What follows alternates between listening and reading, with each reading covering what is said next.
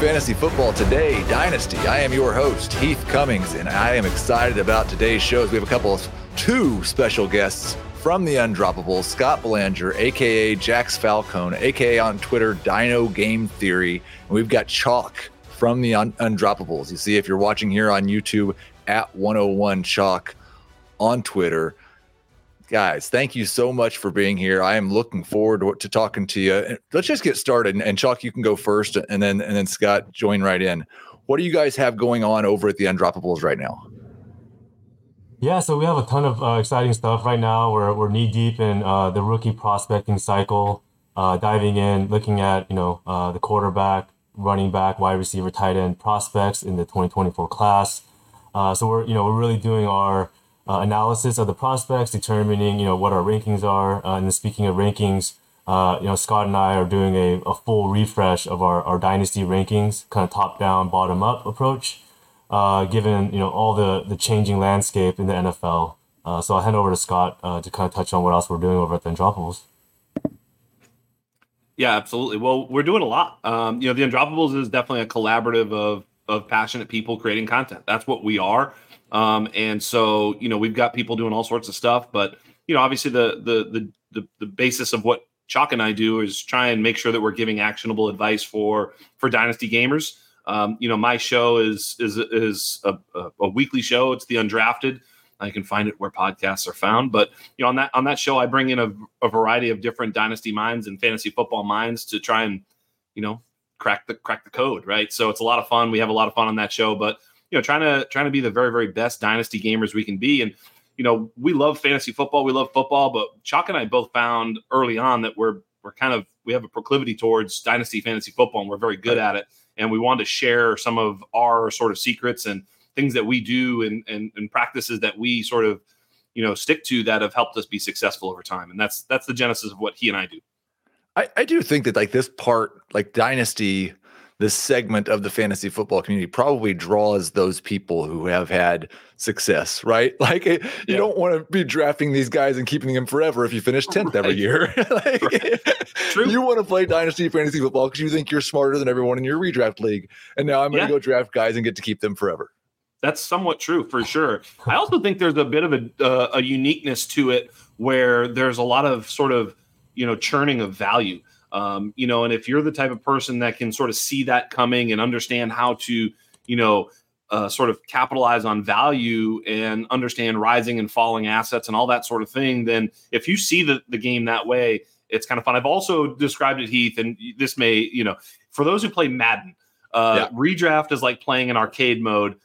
Dynasty is like playing on franchise mode that's yes, absolutely. That was uh, I. I was all. I think I would always get to a point with that game, and I. I haven't. My I play against my son every once in a while now. I. I don't play the, the full dynasty mode, but I, would always get to a point to where I didn't hardly find myself playing the football games anymore. Yeah, you I would just simulate through all the game action, and I want to get yes. to the trades and the draft the picks draft. and all that stuff. Yes. So exactly. I do think I, that's probably not that uncommon amongst dynasty fantasy football managers. I think today's show is going to be great for you guys.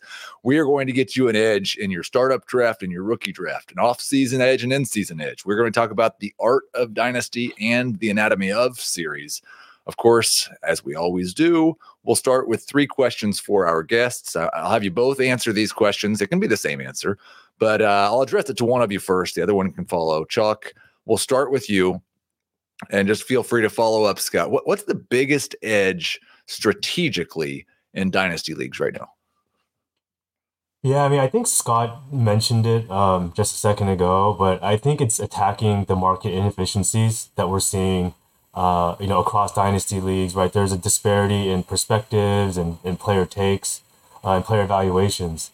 Uh, you know, I think a website that I like to actually, you know, really use uh, for more like research purposes, like Keep Trade Cut.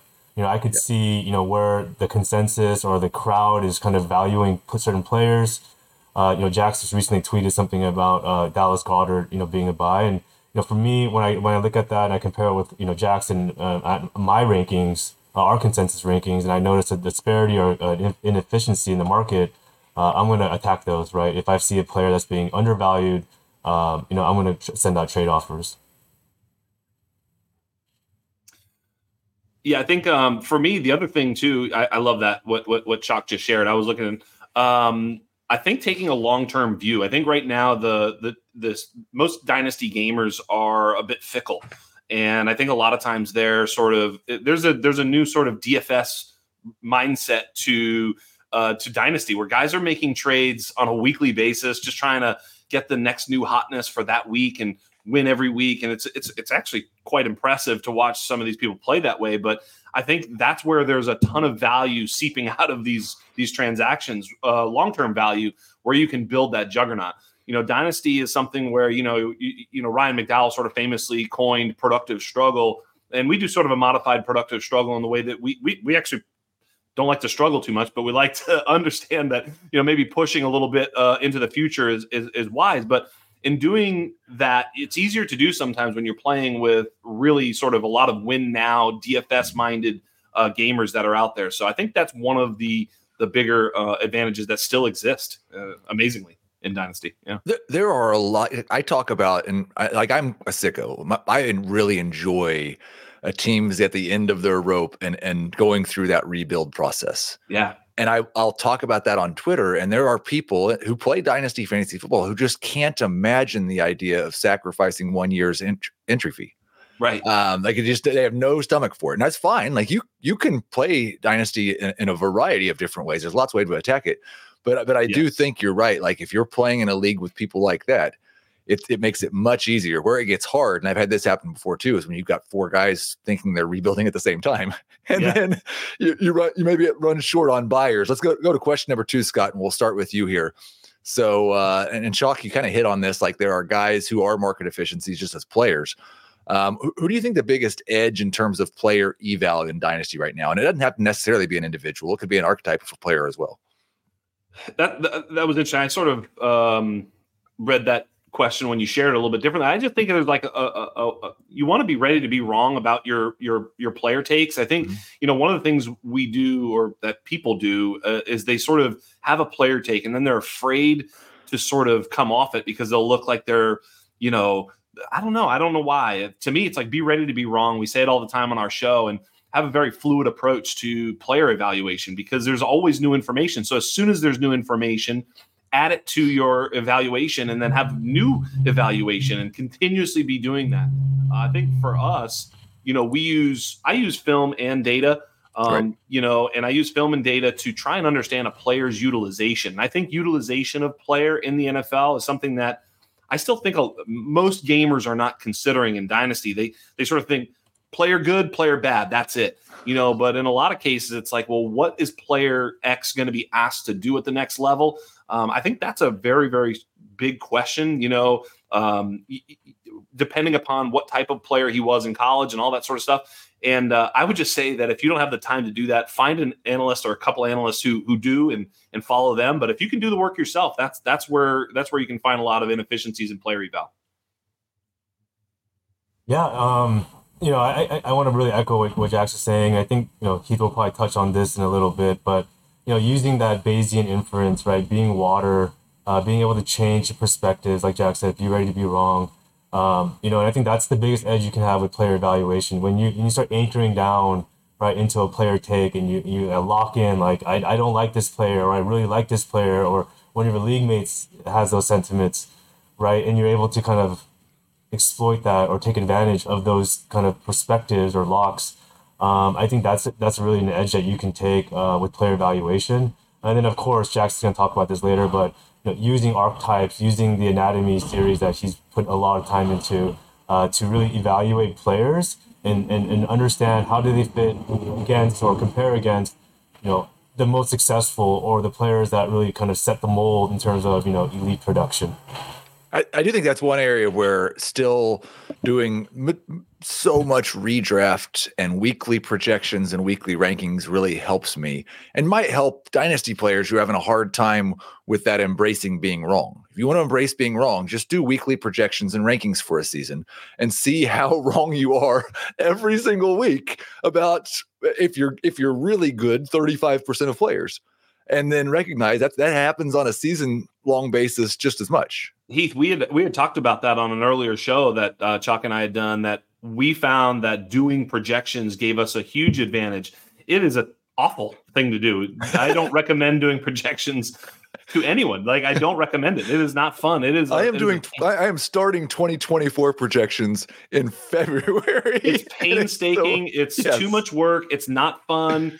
There's no real payoff. It's kind of just like, oh, those are done now. All right, I guess I did them. You know, but what really happens is when you start to look at each team, you start to say, okay, oh, well, wait a second. Where's the where are the targets going to come from for player X or Y? And I have to figure this out. They, they can't all have 150 targets, you know, if they're only going to throw the ball 400 times. It's like so you start to really have to place these things. And when you have a finite resource of targets uh, or carries or whatever, uh, sometimes it's the other way around too. Like you'll get to a team, you're like, well, someone's got to get the ball here. Who the hell is it going right. to be? You know, you start to find the sleeper that way. So those are two ways that that for sure, man. I that that one has been a, an eye opener for Chalk and I. So we'll, yeah, we'll go to Chalk. Agree.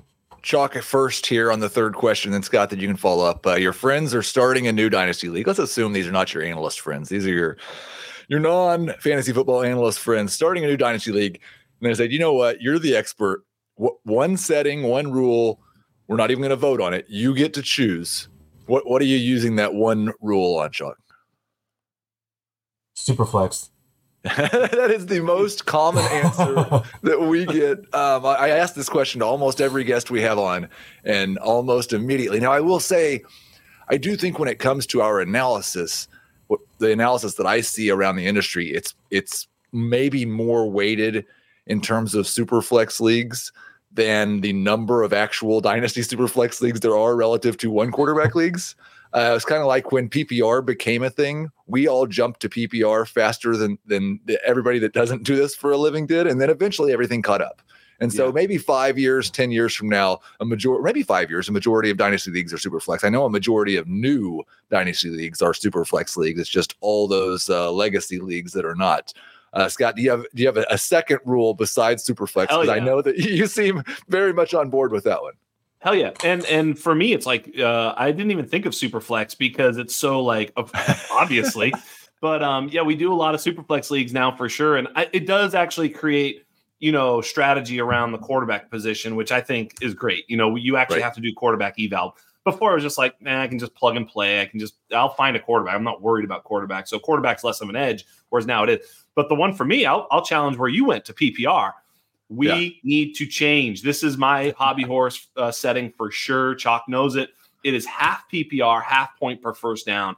Uh, I've seen e- I've seen Ian Hartitz uh, post. You know these two plays. One, you know these two plays went for the same amount of fantasy points or whatever, and it's like this awful little dump off catch and this big first down run or something. And it's like it's so true. You know, conversions uh, are the biggest. They're one of the biggest stats in the sport. If you just look at conversion rate, third down and fourth down conversions, the team that converted more probably won the game. I mean, it is so huge. If you're watching your favorite team and they convert a big third and one, you are fist pumping. You're not fist pumping when it's third and 15 and they dump off to some little scat back for seven. You're not. You're just like, all right, punt, fine, whatever. So I like to reward the plays that are big in real football, half PPR, half point per first down and it just levels out some of those, you know, those nonsense plays and elevates Nick Chubb's two yard run on fourth and one.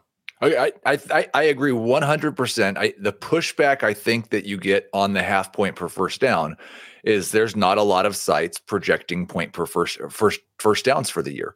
Yeah. And so how how do I know? And I've seen some stuff out there. I think generally you can take yards and and multiply it by 0.05 and you get pretty mm. close to what first downs are going to be. Certain players, obviously, of different types, produce more than others.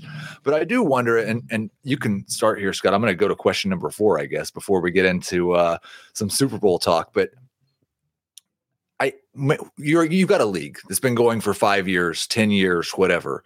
Yeah. And you've started it as a one quarterback league, and you've started it as a full PPR or a non PPR league. Like I really don't find any way to make these changes in an existing league. If you've started a dynasty league in terms of scoring settings, unless it's something that, I mean, it's hard to hard to imagine even one that wouldn't impact the players on a roster. I guess you could try to do right. it three years in advance, two years in advance, but there's really no way to change these types of scoring settings in in the middle of a dynasty, right? I, I do agree in in principle with you a thousand percent. I think the only way is unanimous. Um, in other words, if I've set up my team so focused on non PPR and one quarterback that I have no quarterback depth, I've got no future picks, I've got no way to even get it, but I'm dominating in this fashion. And you're like, we're going to change it up you got to get me on board too. Everybody in the league has to be on mm-hmm. board. If everybody's on board and everybody agrees, then no problem. Then just do it. Then everybody's cool with it. But there's really no way to to sort of make everybody do. I, I totally agree because you know there's too much strategy. I mean, it's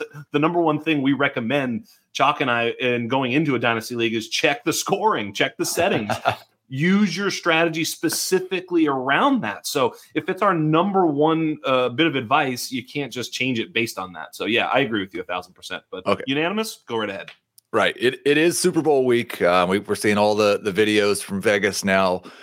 And so I, we, we ought to at least talk about the game just a little bit. The Chiefs and the 49ers. I know nobody can tell that's watching on YouTube who I will be cheering for in that game but I, I, I thought it'd be worthwhile to get a couple of smart guys on here and ask them how they thought the game was going to go. Chalk, you have a you have a Super Bowl prediction?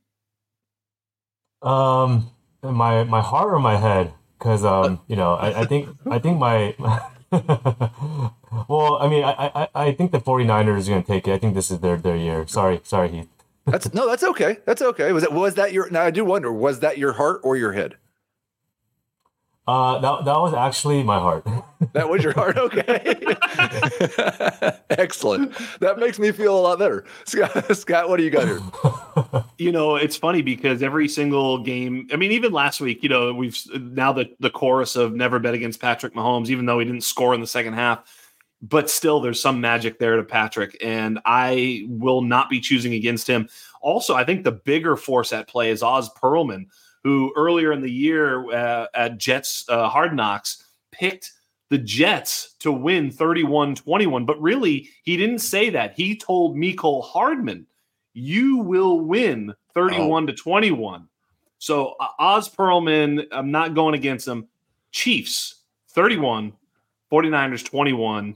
Book it. Yeah, I, I think I would probably say Chiefs and the under if I was in it, just because like their defense, it's so weird. Because even when I saw a breakdown the other day of how these two teams have spent their salary cap, yeah. and the Chiefs have spent so much more on offense, and the 49ers spent so much more on defense, and the Chiefs' defense is so much better so than the 49ers in their it's offense. So yeah, other so than Mahomes, their offense is so much better than the Chiefs. Um, yeah. it, it is it. Listen, I, I think the reason it's so hard to bet against Mahomes is it's hard to believe this will be a game that's not a game in the fourth quarter and it's hard to imagine Patrick Mahomes getting the ball on the final drive or with five minutes left and not going and doing what he needs to do. That's it. Um, it'll probably happen at some point in the next 10 to 15 years, though. Yeah, uh, Brady comes back. Here's Sorry. Here, well, that that was that was painful. Um, Brady Brady Brady handed uh, Mahomes his first regular season loss, yep. uh, his first playoff loss, and first Super Bowl loss. Yeah, I, yeah, that that is that is very true, and I am hurting again now. All right, let's move on. Let's look look at these two teams from a dynasty perspective, though. Do you yeah. have a favorite player from the Chiefs or the 49ers at cost in dynasty right now? I love this question. I wonder, Chalk, if you go first, because I've got mine kind of locked in, but this is a good question, Heath. What do you think, Chuck? I mean, um, I think for me, it's, it's Brock Purdy, right? The, the you know, I think he's a an enigma for many for many people. Um, but I think it's Brock Purdy, and I'll, I'll probably touch on him throughout the show today because um, you know it's a topic or a player that's come up quite a bit for me. And he's he's viewed mostly as like a, a, a high end mid range QB two, I think, for dynasty purposes right now. And I, I I agree with you. I've got him inside of my top twelve just because I, I do think like why is Kyle Shanahan going somewhere? Like, it, yeah. it, take one of those guys away, I still think Purdy's going to be pretty good. Yeah, I mean, yeah. just the weapons he has, the offense he's in, right? So yeah. Yeah, I gave this some thought, uh, Heath. it, it's funny because it's certainly not any of the um, Chiefs wide receivers. They're uh, they're they're they're Rashee Rice, and Rashee Rice is not a buy he's because he's so steamed up. I think you know there's a really interesting conversation to have about Rashee right now. I think he definitely exceeded expectations, and I think he's going to have a role in that offense. I think um, what was I listening to? Oh, Rich Hribar and JJ Zachariason's recent pod uh, was really good, and they talked a little bit about Rashee and some of his limitations. No. He was like uh, first in the NFL in yards after the catch or something like that, right there with Deebo, and so his aDOT was super low. Caught a lot of close to the line of scrimmage plays and took him deep. Very, very interesting analysis. I'll be looking into that as well with my uh, Rashee Rice takes. But what about George Kittle? George Kittle has been like a top five tight end on a seasonal basis. He has been so, so good.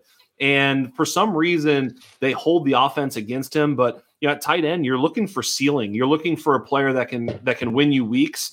George Kittle is 100% that. He is the best tight end in the NFL.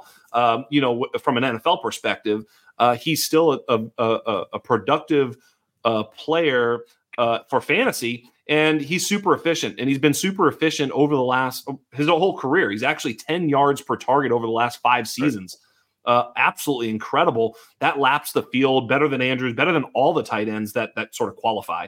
So if he's that efficient, look, you just have to imagine sometimes when the volume gets turned up for him, it's certainly possible. As you said, their defense didn't look as good. Next year could be a, a more pass heavy offense. Deebo sometimes gets hurt. Um, you know, I know there's limitations with Kittle in that offense, but there's not limitations with him as a player.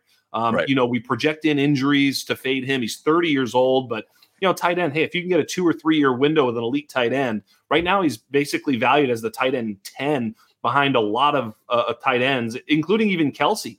Um, you know, Kelce might not even play next year. I think you, I think he will though. But um, I, I think I think George Kittle's a huge buy. The other one, if you're really going to talk about Kittle, maybe going someplace, maybe it's like uh, Noah Gray or something like that. That could be a, a player to buy sneaky.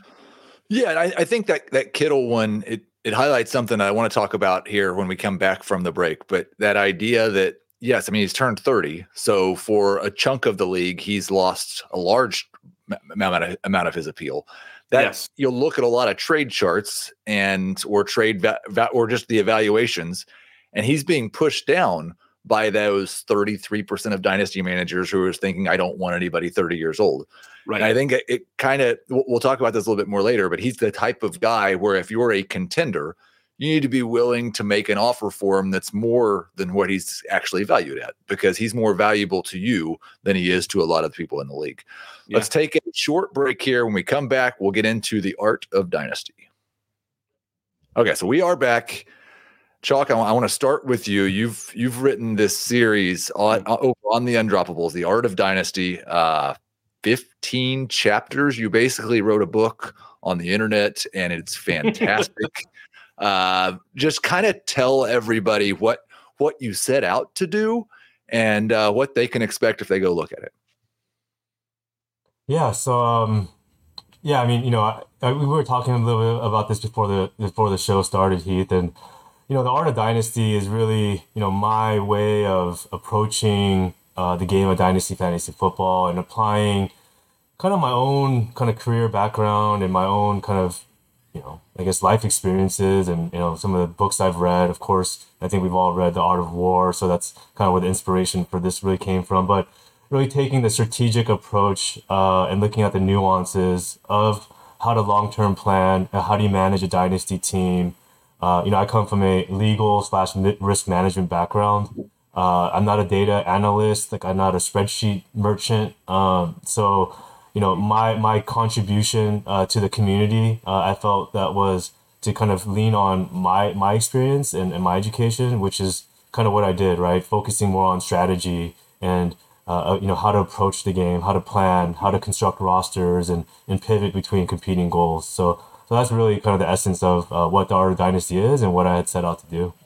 Now, Scott, I know that you've uh, probably been through through every every inch of this. And so I, I just wanted to like what if you're telling somebody what's the what's the best part of the art of dynasty? What what would you tell them?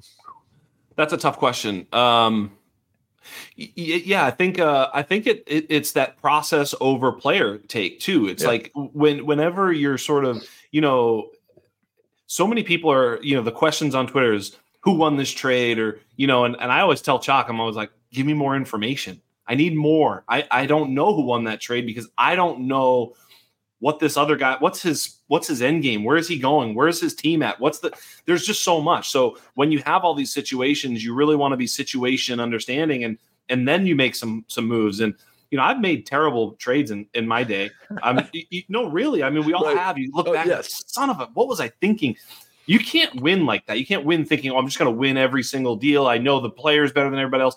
You know, that sort of that Bayesian process to me is the biggest part. Is like taking the information, being being so happy to be wrong sometimes, is just say, not a problem. I'm going to move forward with the new information and move forward. To me, ba- being Bayesian and that that part of the of the series is something that you know we challenge ourselves to do in every way. You know, even with things like the art of dynasty, if there's something in there that's not right anymore, like let's change it. Let's not stick to it. Nope, that's what we said. We had to stick to it. So that whole idea is exactly what you know, and really in business or entertainment or whatever you're doing, that's what you have to do. You have to stay relevant and, and continue to move forward, not look back. You, you brought up trades, terrible trades, and I, I, every time I, I hear that term, I think about I was in I'm in John Bosch's uh, auction addicts league, and, and you know how a John Bosch league is, I assume. Like, Yes. and this was year one, and it, there's no trade deadline, of course. Um, and so I, I this was the peak Michael Thomas got hurt. I think it was week 14 or week 15, and I had made it to the semifinals, and I was pushing. So I I traded him away for Cooper Kupp, and knowing that I was sacrificing the future to just get these last couple of weeks and win the the inaugural year. And I Kupp got hurt the next week. I lost in the championship game Ooh. and was just devastated for a couple of months that I'd given up Michael Thomas, a 77% catch rate guy, 150 catches. Like this guy's going to do this for five more years. And then Cooper Kupp turned into Cooper Kupp, and Michael Thomas never really played again. So Right. You never know. Right. It's um even when you think you lose a trade, sometimes you don't. The chapter one here, Chalk makes sense. Startup drafts. Do you do you have a just kind of a prevailing sentiment about startup drafts, like something you can do regardless of of where your draft position is, regardless of what kind of league it is. Like this is the thing you do to win startup drafts. Yeah, I mean, you know, Jax and I talk about this often. Jax, Jax actually, you know, kind of wrote the initial kind of book on on this ta- tactic, and the cornerstone strategy in startup drafts is, you know, trading back. You know, um, you know, I think I think nowadays it's very popular and very common, and sometimes extremely challenging to trade back, especially your early first round picks. Uh, but I think that's really the key, right? Being able to move around the draft board while accumulating, you know, long-term assets such as rookie picks, uh, or uh, some of those like you know fifth, sixth, seventh round picks uh, in kind of building teams, you know, more around um, depth and and long-term assets versus trying to trade up and getting yourself, you know, two elite assets while giving up, you know, mortgaging the future. So I would say that would be probably the cornerstone strategy for Scott, startups. it, it, it- that um, that the, the idea of trading back does not necessarily infer that you are drafting for year two or drafting for year three, or can you take that type of approach and still be someone who's competing in year one? I, I love it when a league mate says to me, or how the heck did he get all the future draft picks and he still got the best team? So no, I don't think you're competing for next year. You're competing right away. It does depend upon the I we, we talk about this all the time. It does depend upon the the the the, the you know roster construction of the league. In other words, if it's a 10 team league, start eight, you don't really need to trade back uh, because where are you trading to? It's only you're only starting eight players. Right. You know, so but most of these dynasty leagues now are super flex. They are start 10 or more. I, I play in some start 14. I mean, crazy Right. stuff. Um, you know, but if you're starting 11 or 12, 12 especially, that means depth now becomes more important than it is in a start eight or start nine or start 10. So it's 12 team and more and 11 starting positions or more. Trading back becomes even more valuable to year one. But, you know, I hear a lot of people, you know, will say, well, I tried to trade back, but I couldn't. No, you didn't try and trade back. Because if you do want to trade back, you generally can. Uh, I, depending upon your startup, most people play with like an eight hour clock, which is a long time. But you know, because we're all busy, we're doing different things. We've got to take care of kids and sleep and work and all the you know, right? So we play this eight hour clock, and and I always argue a lot of times you might be on the clock, and you may be one of only one or two people who know that you're on the clock. So it's not like nobody wants your pick; it's that nobody even cares that you're picking. Right. So sometimes you have to sort of start that conversation. Maybe you sit on the clock a little bit. You know, maybe you say, "Hey, You know, you send out a few DMs, you start maybe send out a couple of little teaser trades. You know, knowing your league, knowing who's up and knowing who might want a player that's up, reaching out to you because Patrick Mahomes is on the on the board. And I say, hey man, you know, Patrick fell to 103. Do you want to make a move here? And you start saying, well, maybe not. And then you start thinking about it for an hour, and then you call me back and you go, actually, what are you thinking about? You know, so patience a little bit when you, especially early in the draft. Look, late in the draft, you sit on an eight hour clock in round 15, you might get a little bit of flack. Right. But early on, those picks and those leverage points are super important. And if you don't engage with somebody, at least one of those other managers in, in trade talks, you probably didn't do your due diligence. And I, look, I get it. if it's a if it's a low money league and you don't really want to spend all that time, I get it. But if you want to play the strategy as it's meant to be, you got to engage. I think that's that's one of the biggest things. And like I hear a lot of people say, I can't get any trades done, mm-hmm. and it's it's often because either you're trying to quote win every trade in a, and, and Probably. you know in a way that they can't, or it's because you just like it's not easy. Like maybe you have one or two guys in your league that are accustomed to sending trade offers out regularly. Right. The rest of them are mostly responding to offers or phone calls that they get. If you want to be someone who trade, I I've multiple times had a player that I wanted to get rid of for a second or a third round pick, and I just go down the draft order and like who who will take the who will give me a second round pick and right. offer everybody in the league. Yes. Um, but you're right; it does take some time, and some people don't want to spend that much time. At and I get that. right, Ch- Chalk. You, chapter five is titled "The Iron Bank." Mm. What what in the world is the Iron Bank, and how do I get one? Yeah, so um, I mean, you know, I can't take credit for coining the term Iron Bank. That's one of our old friends, Mike Liu uh, yes. who coined the term uh, you know years ago. So you know, hat tip to Mike.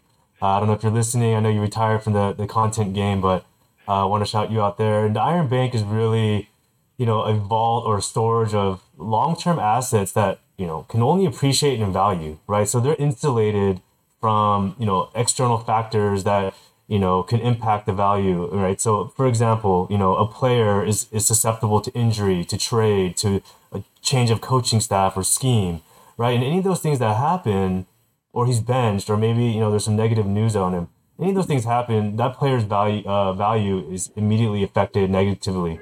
Uh, but for the most part, rookie picks uh, are those type of assets that are really immune, right? Rookie draft picks, especially those first round picks, uh, is are the safest assets to own in dynasty, and they're going to increase in value. So the Iron Bank is really storing uh, those rookie draft picks, not just in 2024, if we're like looking at this year, but if you're able to get 2025 picks, even 2026 picks, I'm in leagues where people are just sending off 20, 2026 picks like, you know, it's two years off. Like, who cares? You know, I'll throw a second in, right? And as a kind of a, a kicker in a deal. So that's where it is. It's accumulating these draft picks. Uh, and whether a draft class is strong or it's a good class or bad class, you know, deep or not, uh, you know, those first round picks are always going to hold value. Uh, and then when the pick is on the clock, you know, uh, the value actually starts to increase. So the closer we get to these rookie drafts, the closer we get to combine and NFL draft, right? The the, the fervor and the, the, the hype around rookies, you know, continues to increase. A lot of dynasty gamers are even, you know, not really paying attention until February, March, and then right. that's when they're starting to pay attention. So, uh, yeah, that, that's really what the Iron Bank is: is storing that, um, storing those draft picks. Now, now Scott, I, I know that like every dynasty league is different. Um, our the league that we talk about often, our YOLO Dynasty League, is is full of a, a, lot of people that I I can't convince that they should value draft picks a little bit more based on where they are. Um, and then so in that in that type of league, I think like accumulating the Iron Bank is is a little bit easier. Some leagues though. Sure.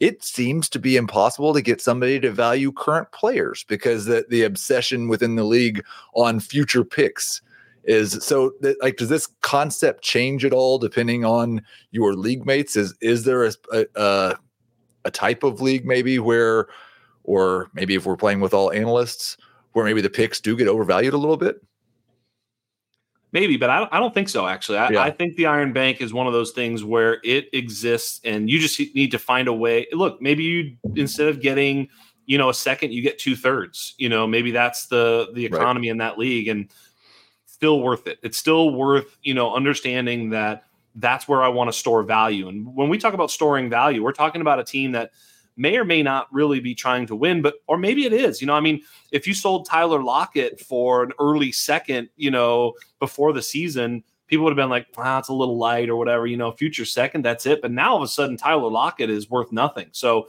you know, right. if you'd gotten two thirds for him, people would have yelled at you and called you, uh, you know, crazy.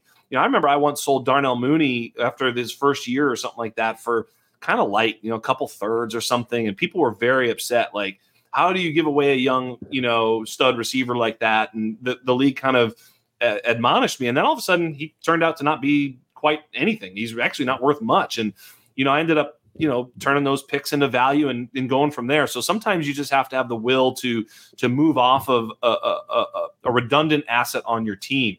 You know, if you're if you're starting a guy and he's scoring points, it doesn't mean you just have to sell to, to store value. But when you're looking at your lineup, you're like, man, what am I doing with all these older receivers? I need to get off them. Sometimes packaging them, but no matter what the is to get there, you do want to try and store as much value as you can when you're storing value in the Iron Bank. Period. End of story. Yeah. Okay, Chalk. Chapter six and seven talk about rookie pick values and rookie drafts, and you kind of hit on one of the questions that I had, like we are rapidly approaching, if we haven't already gotten there, to the point where it does seem like there's a pretty big shift in the in the opinion of rookie pick values amongst league members. You're right; they're starting to actually think about the fact that there's going to be a new draft, new class of players coming in. Uh, so, talk a little bit about how you value rookie picks, and then does your trade down principle only apply to startup drafts, or do you do that in rookie drafts as well? Yeah. So, um, yeah, I mean, I, I think with rookie picks and you know the values, you know, I, I want to give another shout out to uh, one of my friends, Eric, who put out a really cool, uh, you know, rookie pick value chart. And you know, in, rookie pick values, they go in a cycle every year. It's the same cycle, right? So you know, in season, right, they're not r- worth that much, right? You might have a league mate that's willing just to throw in a, a rookie pick or do a pick swap. You know, maybe it's a you know, I'll send you my third, but you send me a second back, and then you know I'll give you a player or you know or whatnot. Uh, and then you know, and then as you kind of circle around, you know, end of the season, right? There's teams that are now trying to really go for it right, and go all in, so they're gonna just start selling rookie picks, right? I want to I want to go for the ship, so I'm gonna like throw in some some rookie picks to I get there, uh, put me over the top, and then and then they kind of you know they kind of start to accumulate value again right now like we're in february so as we get closer and you know, I think when the pick gets on the clock, I mean, that's when the value really peaks out. And um, to the extent you can really hold your picks until you're you're certain what the what the prospect you know rankings kind of look like to you. Like right now, what we're, we're seeing like often is like the 106 is like the cutoff right. uh, in a lot of these 2024 drafts, especially in the super flex setting. Because uh, after that, maybe the elite tier kind of ends, uh, which kind of brings me to the next point where you said, you know, uh, does the trading back philosophy also apply to rookie drafts? And I think yes, it does. Uh, and this is where you know having a tier based, you know, projection, you know, kind of based uh, process and rankings uh, is very helpful, right? Because then you can identify, you know, me dropping from, you know, this is a conversation from maybe the 104 to the 106 this year um, maybe that's a move I want to make, or maybe from the 105 to the you know 107, that's the move I want to make because you know there's a player like Rome Odunze that I really like, and maybe he's gonna probably fall to 107, and you know if I have 105, you know I'll take that bet and I'll, I'll take a little bit on top, whether it's you know maybe another pick swap later on, and and, and really trading back doesn't mean I have to gouge the other the other manager or take another pick, uh, you know like a like a plus pick, but just a pick swap, right where you know, I, I give you a little bit here, but then I'm going to get a favorable move up, you know, somewhere else. Um, but I, I, would say kind of using that approach uh, is, is very helpful and, and kind of having a an idea of like who are some of the targets, right? Um, in, in the rookie draft, like in 2023, it was, it, you know, it was classic to kind of get back into the second round or move back into the second round from the late first because, you know, a lot of people were maybe steaming up, you know, someone like Dalton Kincaid in like the early or mid first uh, we were looking at Sam, yeah, looking at Sam LaPorta in the second. So I was like, hey, well, I like Sam LaPorta just as much, if not a little bit better than Dalton Kincaid. I think they're both extremely great uh, t- young tight ends. But hey, why not trade back to the second? Maybe I'll pick up another second on the process, and then I'll also take Jayden Reed. So that's kind of what happened often with Jackson I, and, and uh, as a common example of trading back in a rookie draft. Um, you know, and, and what that can produce. And, and yeah, I, yeah. I, I want to hit on on that idea of rookie pick values and peaking this time of year or in, in a couple of months when the actual rookie draft happens, Scott, because the other side of that is it can be really dangerous as a contender to trade picks for players this time of year right? So when you're when you're considering like maximizing that pick value in a situation where you've got a true contender are you trying to add a player while still adding a lesser pick? Or are you just not really interested in trading for players this time of year? I'm almost never trading picks right now. Like I, you would I, I, don't even know. You'd have to do something let's just say during the rookie draft like oh, during so, the draft. So You're I was going to say because in April. Yeah, that's different. Um, so then it's then it's a matter of yeah, then that's a great time to because now you're leveraging the height of the value of the pick. Right. Um, you know, I always say, you know, last year, right, there's no more fun thing to do than to push the button for Bijan Robinson. There's no more fun thing. Like it's so fun to be on the clock and be like, Bink, and you hear the thing, and then you got Bijan. You're like, yes, that's super fun it's so because that it's super hard to trade away the pick that is Bijan Robinson. But if you did so, you would have won, right? Because Bijan could never have held the value that he that he held before he was an actual NFL player. He was destined to be a top 10, but not necessarily destined to be the number one running back in in fantasy. And he didn't end up being the number one running back in fantasy. Now he hasn't lost value, but he kind of did from that pick. So so being able to sort of sell that pick. Like right now, Caleb, you know, Caleb, people are sort of valuing him that pick. Um, some are valuing him at his ceiling, which is like top five, you know, dynasty quarterback. Well, yeah, I'll sell at that price because that's his that's the ceiling. I mean, he can he might be that, and if I can get that type of value, then I've sold even. But if he's not that, then I've profited. So it's it's a tough thing to do because of course I want to press the button for him. One other thing I wanted to mention that that Chalk was talking about, it's like understanding the tiers is absolutely huge because we did that. I traded, I was in the 110, 1, 111 area uh, uh, in a bunch of drafts. And the pick that was Dalton Kincaid, I traded many a times. I traded it for a future first and maybe a second or a third that year. And so I banked a future first and I sometimes picked up LaPorta or I picked up Tank Dell or something like that. And so to have, you know, a, or Jayden Reed, those were the, or maybe Marvin Mims too. Sorry, guys. Um, but you know, but those are the types of players. Those four guys were the types of players I was targeting there. And you know, Mims misses, but even still, even if that Mims misses, I have a future first in tow for that Dalton Kincaid pick. Um, and I remember Heath, you you will remember this too. We remember the class with Jalen Waddle and DeVonta Smith and all those players, and it was Michael Carter and Trey Sermon were the two running backs. And I remember picking if I had like two early thirds or a late second you know, I would trade those two picks. I did in a number of drafts to get just ahead of the Trey Sermon, Michael Carter picks. And you, you, I ended up with Jalen Waddle, Elijah Moore. Now Elijah Moore didn't exactly work out, but getting into that tier was was a huge uh, way to trade up. So I thought there was value trading up there. So it's really just understanding the value of, or at least the perceived value of what those players are, and and, and using your capital to move around the board to to maximize value in your rookie draft. Great stuff. Great stuff. Chalk, I want to make sure we have time to get into uh, the anatomy of series here in just a second here. So I, I, do have one more question for you, and we'll just go to you on this one. Chapter 10, Bayesian inf- inference. Uh, what, what do these words mean together, and how does it apply to me having DJ Moore projected as a top five wide receiver two years ago and not last year? Yeah, so um, you know, it's Bayesian inference, you know, be water, right? It's changing your opinions and takes about a player when you get new information. Every day we process so much content information on players that, but we still get stuck in take lock, which is kind of mind boggling, right? Like we, we're, we're hounded with new information. And what we need to do with Bayesian inference is take this new information, compare it to what we already know, and create a new or modified opinion, right? The only wrong take that you're really going to have is not being open to change, right? So um, you know, having DJ Moore, you know, top five for you know consecutive seasons, right? But he wasn't producing, right? So like for those seasons before, like maybe he wasn't producing those top fives, but now you know we're seeing maybe that you know he's starting to really you know explode. So maybe we kind of go back into you know considering that and. You know, real quick, I said I was going to talk about Brock Purdy, but I, I'm going to leave this as an example of Bayesian being water the former Mr. Irrelevant, no draft capital. 49ers had Trey Lance, QB with high draft capital, all the hype in the world.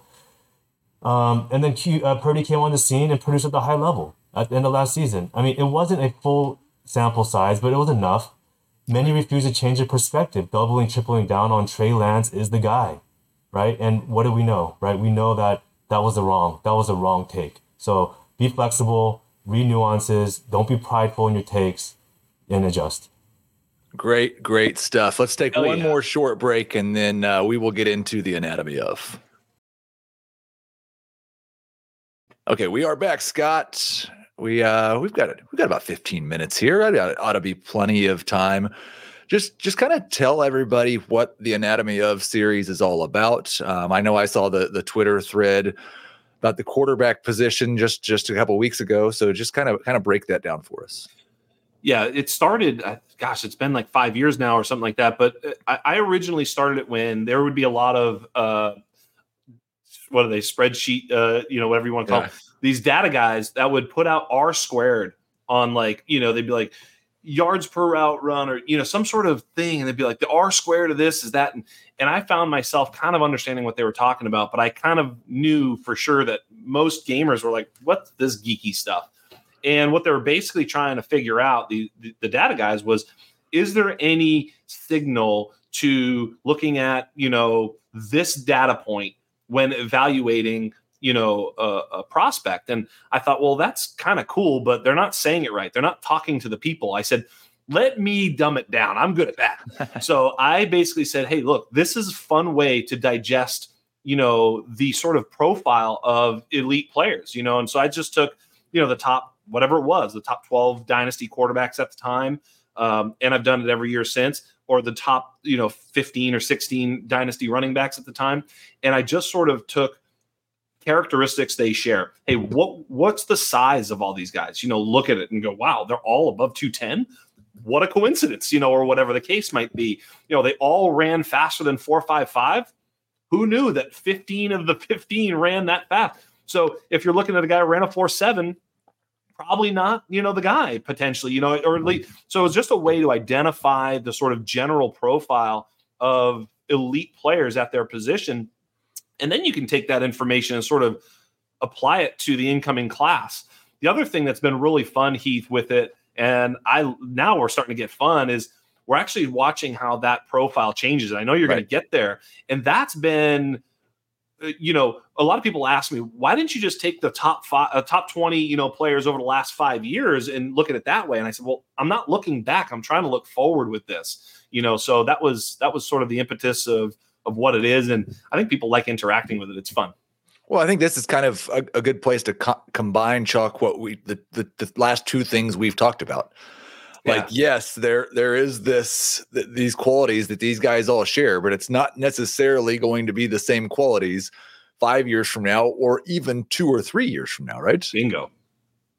Yeah exactly and I, and like jack's put out like you, you said jack's put out the quarterback thread just a couple weeks ago and uh, you know what i did was i kind of quote tweeted him writing his coattails a bit and I, I i compared right? Like hey this is the the change in the rushing yards, right, that we're seeing in the anatomy, the threshold, right? This is the change in efficiency metrics, right? And I started to kind of, you know, break down in, in, in terms of like, okay, what are we seeing now? Quarterbacks are a little bit smaller, right? They're more mobile, right? They're more active. So like, we're starting to see a small change based off of the changing of the guard, right? So, you know, applying the same principles of Bayesian, taking that new information and then applying it to what Jax is doing right? And I think it's a beautiful thing to be able to to combine those two processes.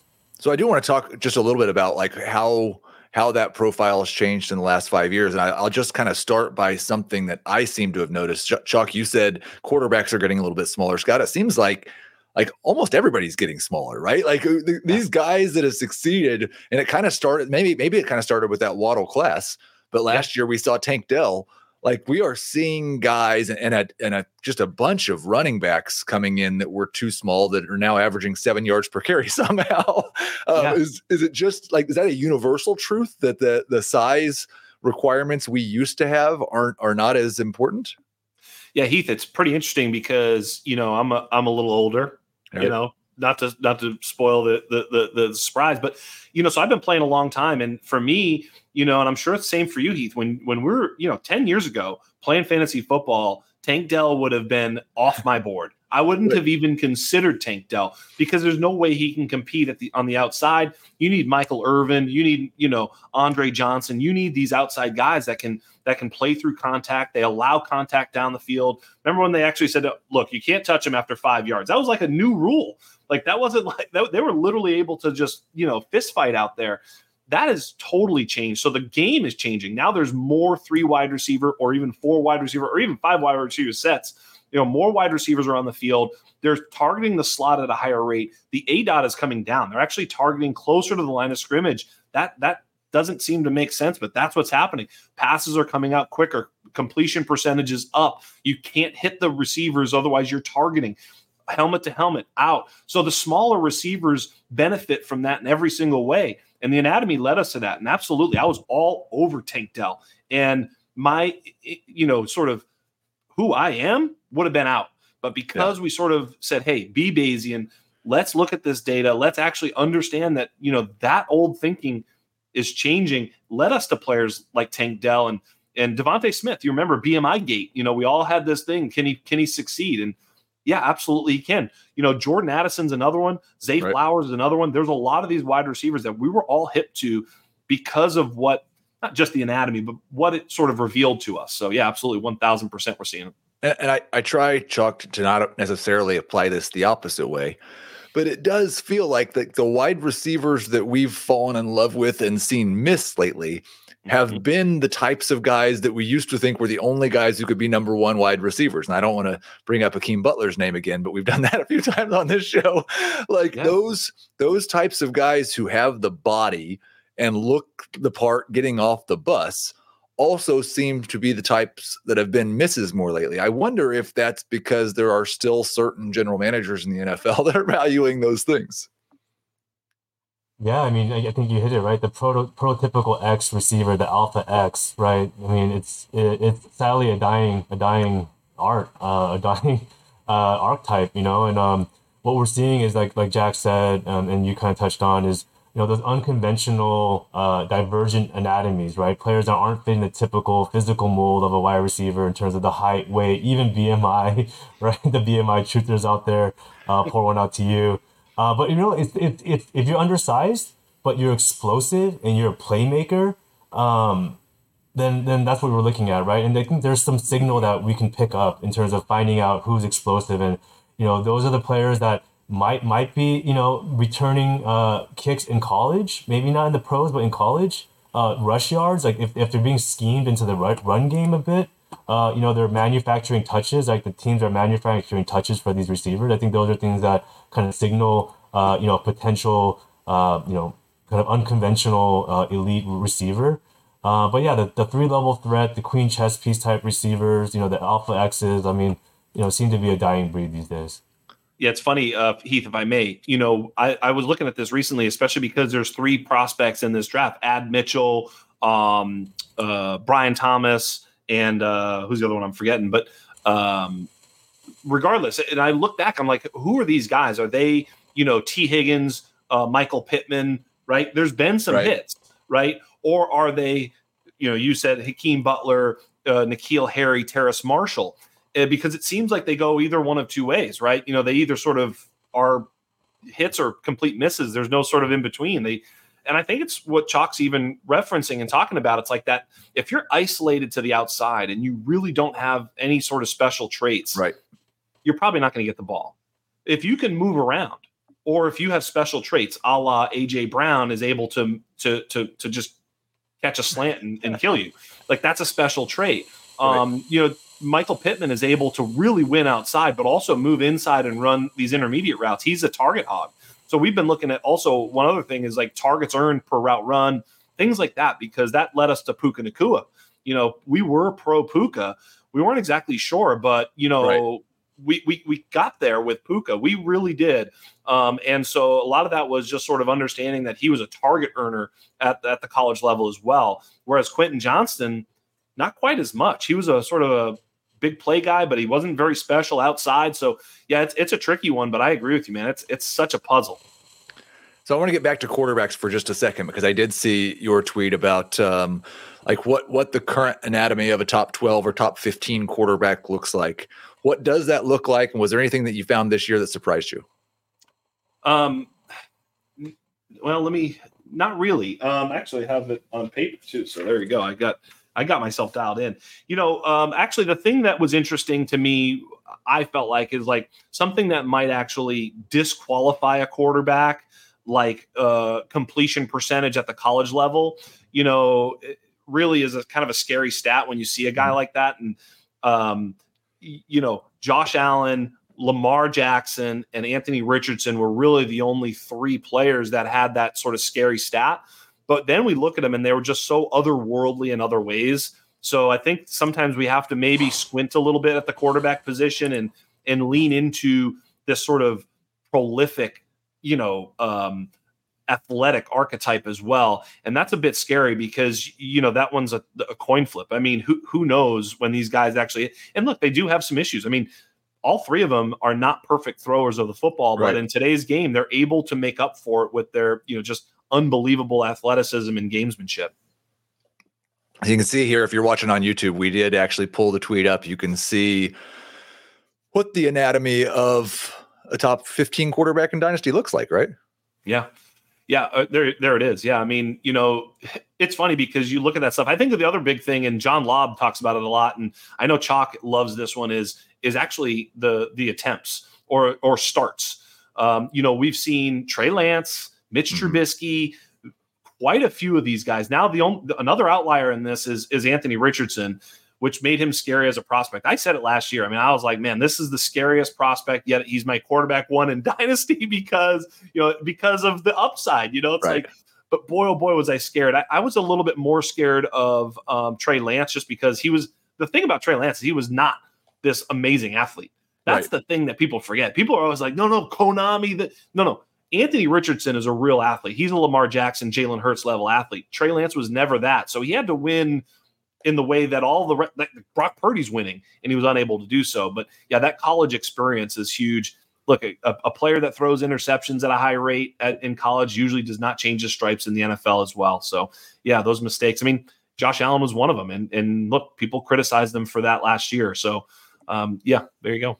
Awesome stuff. Awesome stuff. I did want just we'll, finish this up here and see if we can apply it at all to rookie drafts that are upcoming in the next couple of months. Is there anybody like when you when you went through this process this year, any any prospects that you got more excited about or more concerned about?